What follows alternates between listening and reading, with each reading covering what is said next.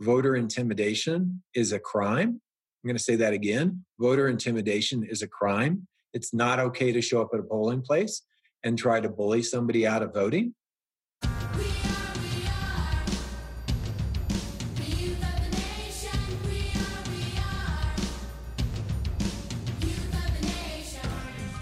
You just heard U.S. Senator Martin Heinrich, who will be with us this evening in a special edition of Generation Justice. We are a multiracial project that trains youth to harness the power of community through media.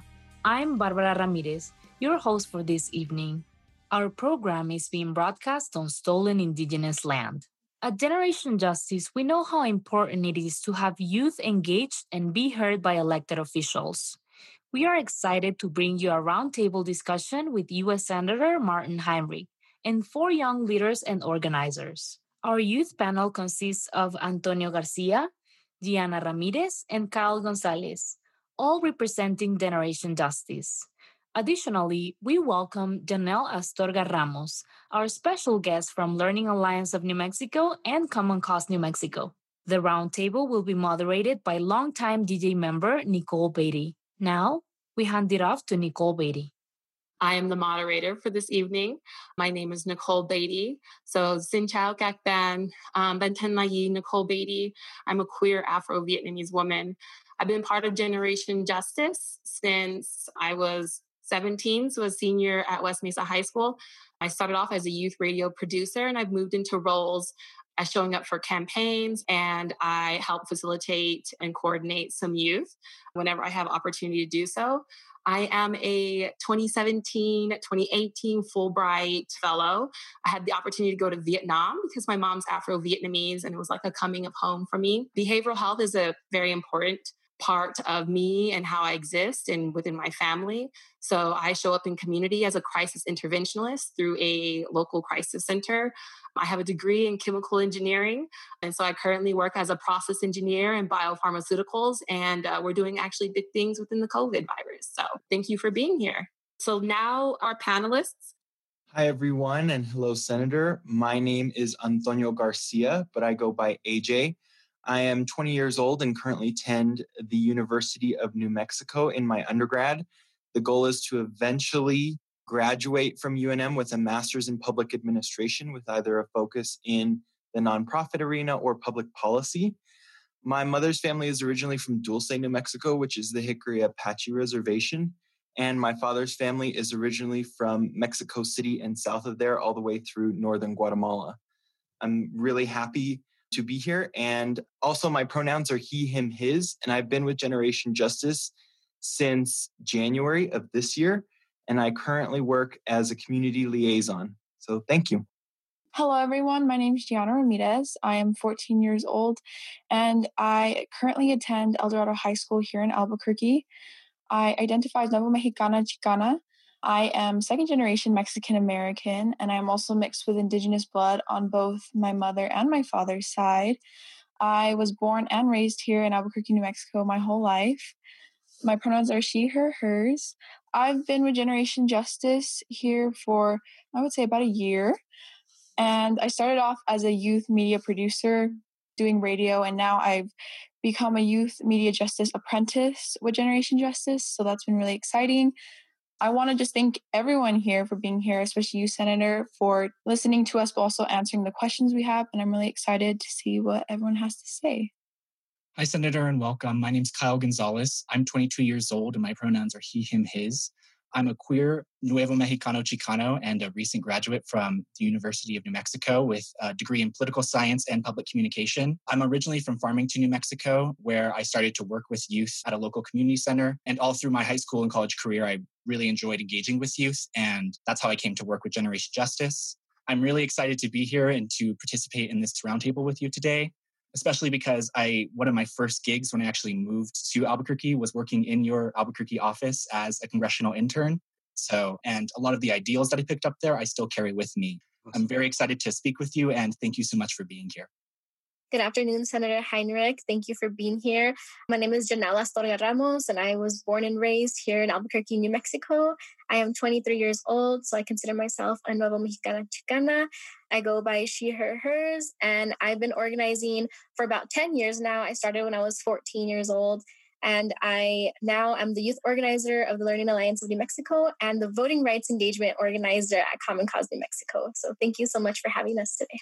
Janelle, thank you for being with us. And now for our special guest this evening, Senator Martin Heinrich. Elected in 2012, he serves on the Senate Energy and Natural Resources, Armed Services, and Intelligence Committee, as well as the Joint Economic Committee. Senator Heinrich also served two terms as the U.S. Representative for New Mexico's 1st Congressional District.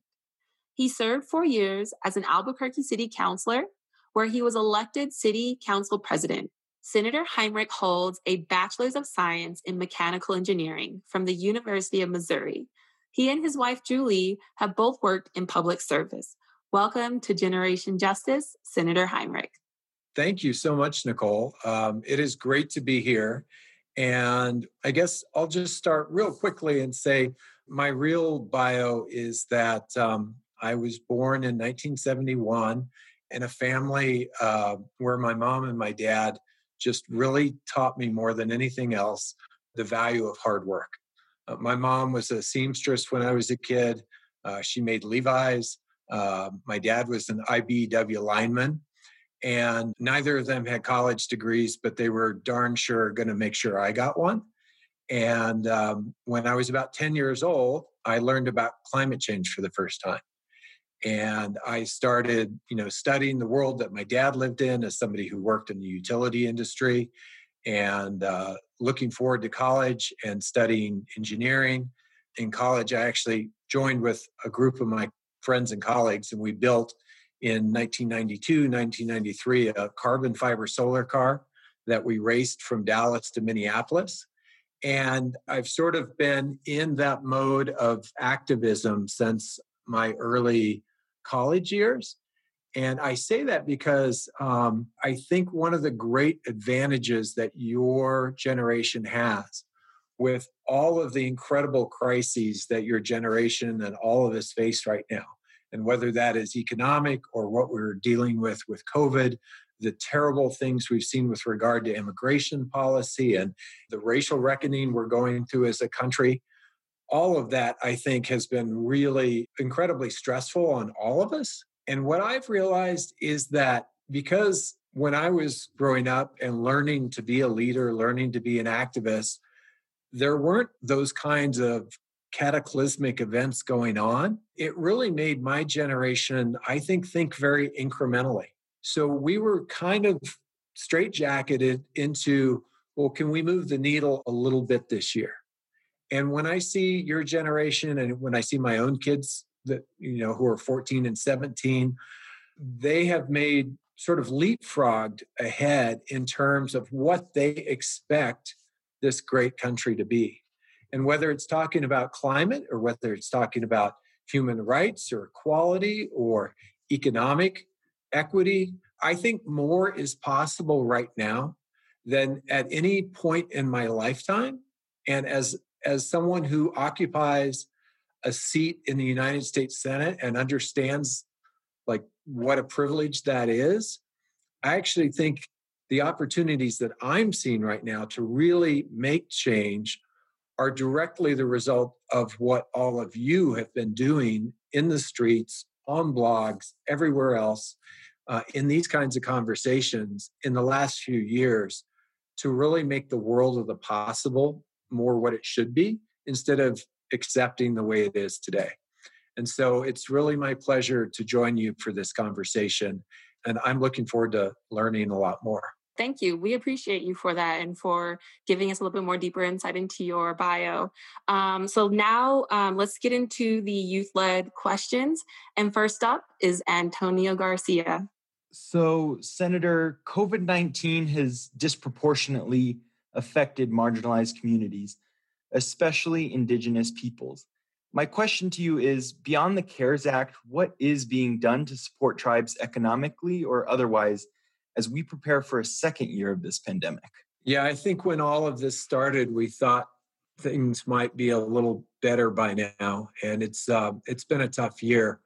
I will tell you, AJ, um, that I've I've lost tribal friends and mentors to this virus. And I think that's a perspective when I talk to a lot of my colleagues. It's shocking how many of them don't know someone first person who has has necessarily passed away. And it, it just brings home the challenges that we face in tribal communities and in lots of underrepresented communities in New Mexico. And the fundamental things that we need to fix to be able to be in a better position. One of the things I really fought for in the response to COVID was to include tribes directly so that indigenous communities would have access to funds without having to go to the state and make an application or to go to the some federal agency. Like these are sovereign nations that should be able to receive that aid directly. And that may seem like a really simple thing but i will tell you it's something that in particular the the majority leadership and mitch mcconnell did not agree with. We had to fight very hard to make that possible and then we had to fight over what constituted a federally recognized tribe. So it is not, you know, for being 2020, fighting for these communities is still an uphill battle. One of the things that I believe is that fundamental investments in infrastructure are one of the things that we have to do if we're going to make this right in the future. Because if you don't start with the fundamentals, if you don't have the water system or the same access to the electric grid or today you know broadband how do you go to school if you don't have a good internet connection? And way too many new mexicans of all stripes don't have a good internet connection. So one of the things that we're focused on today is finding ways to fix those infrastructure problems and to hopefully lay the groundwork so that in a new administration, my hope is that one of the first things that a new administration will try to move on is infrastructure and making sure that our communities have a seat at the table and a real chance to sort of level set when for too long they haven't had the basic infrastructure that other communities got in the 1920s or the 1930s. Absolutely. Thank you so much, Senator. And I definitely really think that we need to avoid any delays in getting this support out to tribes who really need it. So thank you again, Senator.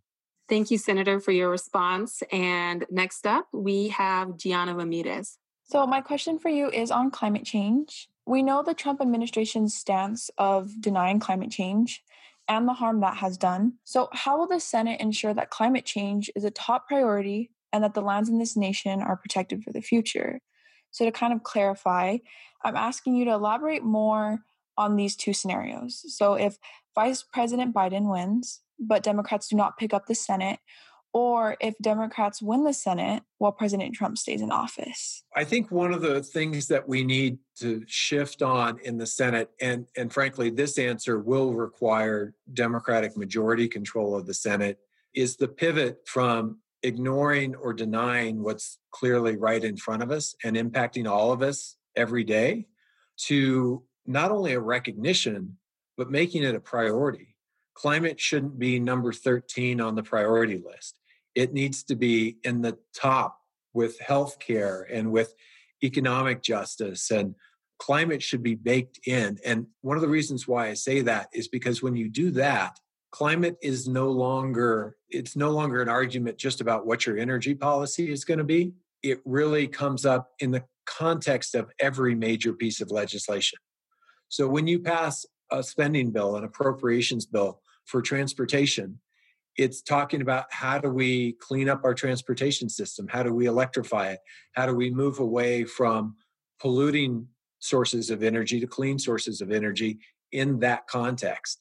And we have to do that with our infrastructure bills, our energy bills, our land use bills, because many of the solutions that we're going to have for how we solve climate change are how we reinforce natural systems that sequester carbon and how do we do the human systems like our agriculture better. I mean, we've been mining the soil for 100 years in this country, and we make up for that by synthetically created fertilizers, by pesticides when we could be practicing a form of regenerative agriculture that every year pulls more carbon dioxide out of the air puts it in the roots of those plants, and some of that stays in the soil. So I think climate change has to be a part of a conversation of all of these things, not only climate policy and energy policy, but why we should, in the first place, protect some of these sacred landscapes. Yes, thank you for that. And are there any other scenarios that could impact how climate change is addressed? So, as you mentioned, yeah. democratic control of the Senate will obviously help with these. But if the Democrats were not to control the Senate, what would that look like if the Republicans were to? It all impacts sort of what is the envelope of the possible. And I think at a moment like this, I'm hopeful that we'll control the Senate because I, I think we need pretty big change, not so much incremental change. But even now, when I'm in the minority, I have conversations and I've worked with members, Republican members of the Energy and Natural Resources Committee to pass legislation and to tee up legislation that will do good things on climate. One of the things I would point to is I've had a long history of crafting bipartisan legislation around energy storage today, just this week, the International Energy Agency, which is a, a world body that has been, frankly, very conservative about how fast we could change, very rooted in fossil fuel politics, I would say. They announced that solar energy is now the cheapest electricity that has ever been generated on the planet today, worldwide, not just here in the United States. But we need to be able to move that solar energy from two o'clock in the afternoon to six o'clock at night when people come home and throw on their swamp cooler or their air conditioner. And energy storage is the secret sauce to make that happen. And so, you know, even with a majority Republican uh, Senate, I've been able to work on legislation that I think has a very good chance of passing to fix that piece of the climate puzzle that isn't quite so partisan. Yes, thank you for that response and that very, very important information. Thank you, Gianna, for that question. Um, and next up, we have Kyle Gonzalez. Thank you so much, Nicole, and thank you again, Senator. As you saw firsthand during her confirmation hearing, we've learned a lot about Amy Coney Barrett and her ideals. So, what I'm wondering is what's being done proactively in the Senate and Congress to protect the most vulnerable of our country and New Mexico from a conservative Supreme Court majority? I think one, it puts us in a position where things that we were had previously left up to the courts to interpret clearly need federal law to spell out to protect us from a negative interpretation from the court. And it also means we're going to have to step up and pass laws that don't just rely on regulation from the executive to get to, a, say, a clean power plan or uh, a regulation of a given pollutant it's now going to be on Congress to say, okay, that chemical causes cancer, and we're not going to trust the EPA to do something about that and then trust the court to uphold that. We're going to write a law that says we're not going to sell this anymore. We're not going to allow people to buy this anymore. And so it really does put a lot more onus on the Congress to do what is right. And I think it opens up the issue of whether or not the filibuster is really something that is productive anymore and whether or not that is potentially going to be holding us back from making some very basic decisions that are staring us in the face here and now. Yeah, I definitely agree. And I know that that's a very hotly contested issue among you and your colleagues. So you support getting rid of the filibuster? So I will tell you, historically, I thought the filibuster was really important in order to create bipartisanship in the Senate. And what has changed, in my view, over time is that more and more it has become a tool for a minority to overcome the will of the majority.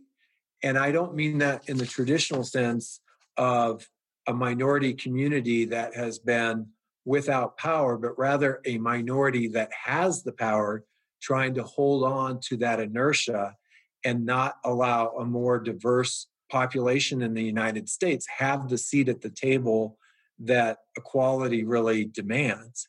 And so I've seen the filibuster at its best. And I've also now seen it in the last couple years, in the last four years in particular, at its worst. And I think in order to meet the scale of the, the changes that we're going to need to make on social justice issues, to make sure that every vote counts equally in this country, which I think you could ask the residents of uh, Washington, D.C., whether they feel like their votes count equally. In order to fix any of those challenges, I think we have to look really seriously at ending the filibuster.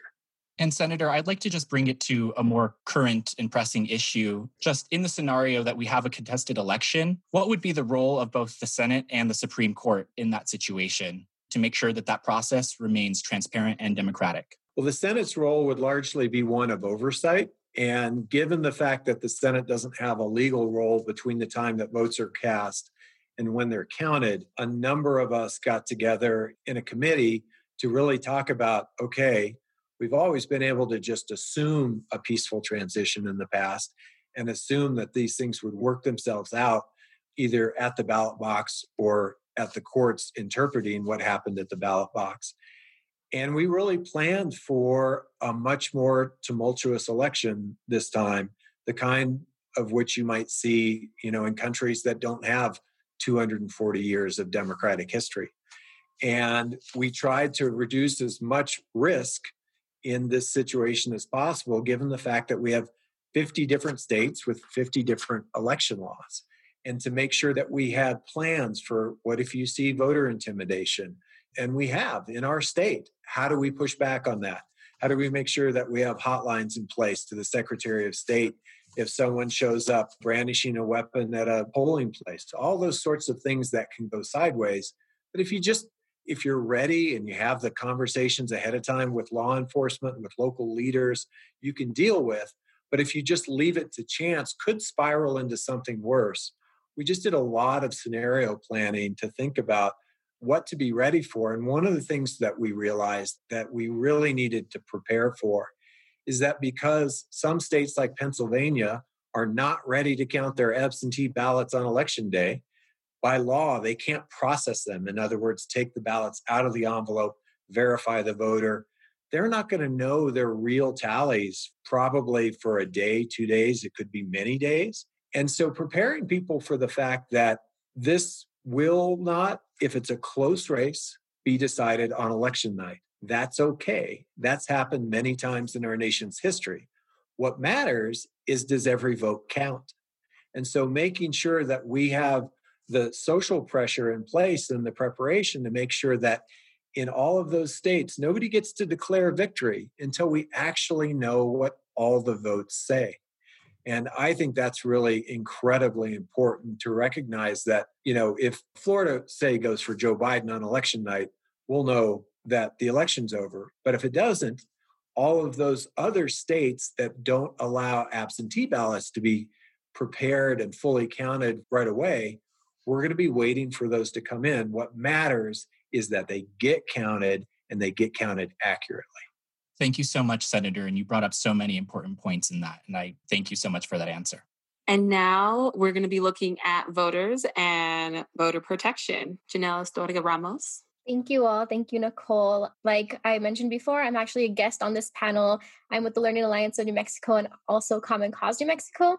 So thank you, Kyle, for kind of transitioning that right into the question that I'm about to ask. So thank you, Senator. Going back to the points that AJ made around COVID 19, we know that COVID 19 has disproportionately impacted voters of color. How do you plan to legislatively protect the right to vote for all eligible voters? I think we need to pass a modern Voting Rights Act. And I got the incredible honor of getting to serve in the House of Representatives with John Lewis, who is a good case study for how to approach these things. And I think, in addition to, to passing legislation that really ensures that people, their right to vote is respected, we also have to, on a case by case basis, just get into the weeds to protect everyone who wants to vote where there's someone standing in their way. I think it's important to say this voter intimidation is a crime. I'm going to say that again. Voter intimidation is a crime. It's not okay to show up at a polling place and try to bully somebody out of voting. But in addition, it's things like making sure that there's a drop box in a community. You know, I've been working in one of the tribal communities to get a drop box in a community where they're a long way from the nearest polling place. So there are lots of different things we can be doing. And especially in the context of such a, to say that this is the most important election of my lifetime, I think doesn't do it justice. I think we need to be doing all of the above. Thank you, Senator. And can you speak a little bit more to that? I know recently in this election, places like Cibola County, where they only have one polling place that has been shut down due to things like internet access and um, you know preparations for covid-19 and keeping with the cdc guidelines do you see any plans that other counties may have for election day when it comes to things like this one of the things we've tried to do is to get people to vote early or absentee in person so that the polls are not overwhelmed on election day. And the good news is we've been pretty successful at that. We have just record numbers of people who have already voted. And every one of those is someone who isn't going to have to stand in line for hours and hours on election day. I think, you know, we've worked with the Secretary of State's office and with the entire elected leadership of the state just to try and make sure that everything goes as smoothly as possible and that um, you know along the way for example it's going to be really important that if someone is under quarantine that they can use the provisions under the law to have someone pick up their ballot and deliver it to the county clerk that can certify that under penalty of perjury that that person has a medical emergency but they are a legitimate voter and their vote should count. And so it's really in a lot of these nitty gritty details and jumping into voter protection efforts, of which, you know, once again, I'm an engineer, not an attorney. That's not my forte, but I've got a great team here who really does make that their focus, even if it's like reaching out to the district attorneys and reminding them that it's their job to hold people accountable if there is voter intimidation. Thank you so much, Senator. I think you hit on a lot of the points that many of us are worried about and working on. And I think a lot of the information that you shared, not a lot of people know. So I appreciate you sharing that with us today. Thank you. Senator Heinrich, we have a few minutes, and I know you're interested in hearing some input from our panelists. So I would like to open up the floor for you to ask your questions. Fantastic. I really appreciate the opportunity. And I guess for me, origin stories are, are really important. It really tells me a lot about someone to know sort of where they come from. So I'm curious for each of, of you, how did you come to be a leader in your community? How did you come to be an activist within Generation Justice? And what are the issues that really make you want to lean in and make a difference? I can start that off if nobody um, wants to go. So, go it, you know? um, like I mentioned, I've been organizing for about 10 years now. I actually started when I was 14 years old with an organization called Young Women United, or now they're Bold Futures. And that was working around reproductive justice rights. And really, what made me stick with community organizing was because I grew up in San Jose, the neighborhood of San Jose in Albuquerque, um, very low income and environmentally unjust neighborhood. So um, when I was growing up, I was kind of like a bad kid. And those organizations really helped me see that there's different paths, right? Different ways to create change in your community and really gave me a voice and uplifted who I was and made me see myself as a leader. So throughout high school, I actually helped co lead the PARCC walkouts at Albuquerque High School, which then helped me get more involved in organizations such as the Southwest Organizing Project. And from there, I really found my passion within education and youth rights. So now I'm one of the lead organizers, youth organizers at the Learning Alliance of New Mexico, and actually have co founded an organization with Jonathan Alonso, who's one of the observers here in the call. Um, our organization is called Youth Voices in Action, or VIA, and we focus on giving students, middle school and high school students, advocacy and leadership skills so that they can run campaigns inside of their schools to create their own change. So, yeah, that's something that really fuels me and makes me keep going is just that I know that my community has my back and that they see a leader in me as much as I see it in them. That's awesome, Janelle. Thank you. I'd love to go next if that's okay. So, again, my name is Antonio Garcia or AJ, and I actually am originally from Denver, Colorado, and was born and raised in Denver, Colorado, and went to Denver Public Schools. So, it wasn't until high school that I really started organizing and I organized within Denver Public Schools and organized with a group called the Young African American and Latino Leaders, or YAL. And we were born out of a report published by Dr. Sharon Bailey, who was an educator within Denver Public Schools. And the report detailed the opportunity gap or the achievement gap, as some people call it, between students of color and white and Asian students, and also detailed the retention that DPS has on students of color as well as educators of color. So, really, it detailed a lot of the school to prison pipeline. So that's really where I started organizing was around the school to prison pipeline within Denver Public Schools. And what a lot of the work was was educating educators on implicit and explicit biases and racism within classrooms that can, you know, really add to a lot of the stressors that make dropout rates high for so many Black, Indigenous, people of color students. Um, I eventually graduated and moved on to UNM. And well, actually, I first went to New Mexico State University and then transitioned over to University of New Mexico and started organizing out of my own community in Denver with my own youth council. And now, with some other young community members, we've organized the Unity Among Nations Youth Council, which organizes predominantly in Denver, Colorado, but all throughout the Southwest is really where we're focused on. So we've even done some organizing here within New Mexico and even on my reservation, on the Navajo Nation reservation. We've been delivering food and different resources during the pandemic, as well as trying to get a lot of people prepared for the winter by delivering chainsaws to cut down trees for firewood and so on. So that's a little bit about what drives me and, my passion. That's awesome. That's fantastic. I assume, though, given where you grew up, you always knew that New Mexico chili was clearly superior to Colorado. that is a hot debate. I think we're going to have to do a, another panel discussion on that one. I can go next. I think for me, what really spurred me to become a leader, and I, I think I'm kind of growing into that role of viewing myself as a leader, um, is like I said, I got my start in Farmington working at the Sycamore Park Community Center.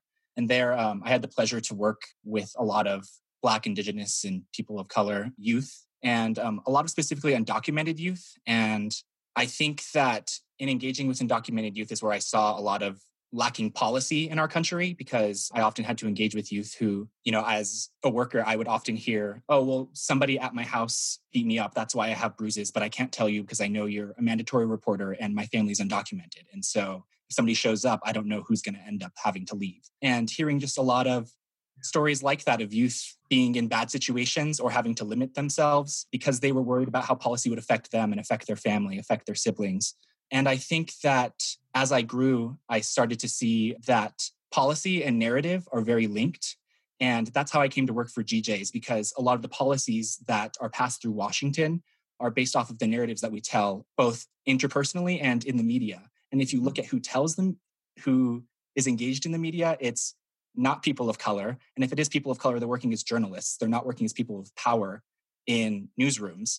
And so I think that I've been really spurred to um, take up more responsibility working with GJ because a lot of what we do is giving youth journalists the practical skills that they need so that they can't be told in newsrooms, you don't have the qualification to be given power. You don't have the qualification to decide how your story is going to be told.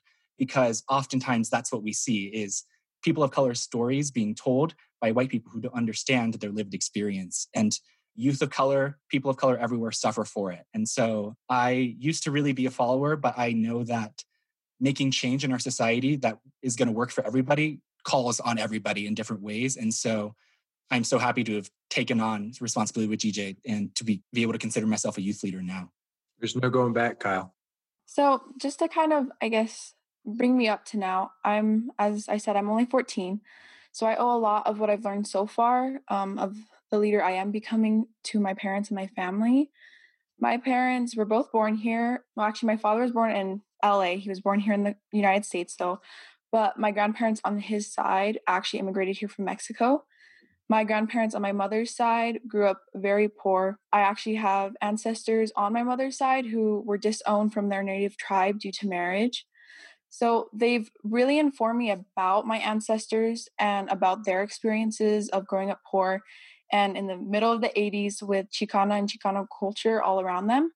And so I owe a lot of what I know about my identity to them just through what they've taught me. They're both social workers. So these issues, I guess you could say, the things that surround us as problems every day, I've kind of been aware of since a young age.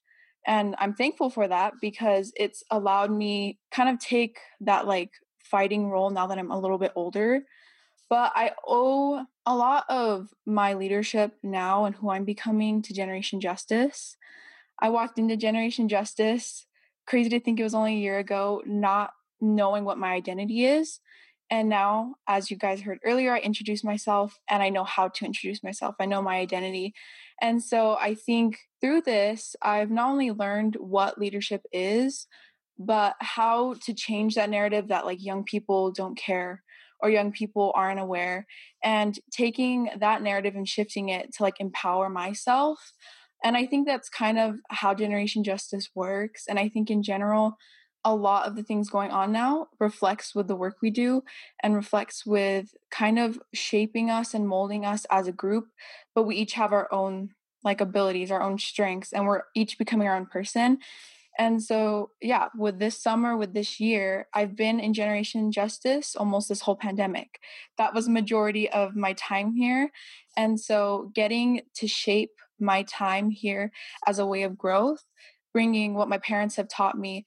For being 14, I am proud to say that I feel very aware of the things going on as I do live in an area that is majority white. I go to a school where sometimes I am the only person of color in a class. And so I think just taking different experiences and of course my ancestors with me as generation justice has also taught me empowers each of us and for me has kind of shaped me to be more understanding and learn that I can use my voice which I would not be here today without the help of these amazing people on this call and who aren't able to be here. That's great. I guess what I would say is it is conversations like this one. Sometimes I hear people who are pessimistic about the future of this country. And if you have a job like mine and you get to have conversations with some of the incredible youth leadership in New Mexico, and for that matter, across the country, you can't help but be optimistic. And um, I just feel really lucky to be able to have this conversation with each of you, to be able to learn from you, and to be able to take some of that back to Washington and try to make a difference with a, a little bit different perspective than my colleagues because of what I've learned here. I am so grateful for this wonderful discussion. Unfortunately, our time has come to an end. Thank you, Senator Heinrich, and your amazing staff for this time you have spent with these young leaders. We appreciate your thoughtful responses to our questions. And thank you to our panelists, Janelle Astorga Ramos, our guest from Learning Alliance of New Mexico and Common Cause New Mexico, and our Generation Justice members, Antonio Garcia, Gianna Ramirez, and Kyle Gonzalez. Your questions were insightful and are so helpful for our continued community dialogue. I'm Nicole Beatty, and it was an honor to moderate this amazing roundtable. Thank you, Senator Heinrich, for prioritizing time to speak with us. You mentioned that there are people who are pessimistic, but because you get to have these conversations with youth, you feel optimistic. Please know that tonight, seeing you, a US Senator, listening to us as youth makes me feel optimistic and hopeful too. Thank you to our panelists, Antonio Garcia, Gianna Ramirez, Cal Gonzalez, and Janelle Astorga Ramos for being great leaders in our community. I also want to thank Nicole Beatty for moderating this amazing roundtable. This next song was chosen by Cal Gonzalez. It's by the great late Nina Simone. Here is I Wish I Knew How It Would Feel to Be Free. I wish I knew how it would feel to be free. I wish I could break all the chains holding me. I wish I could say.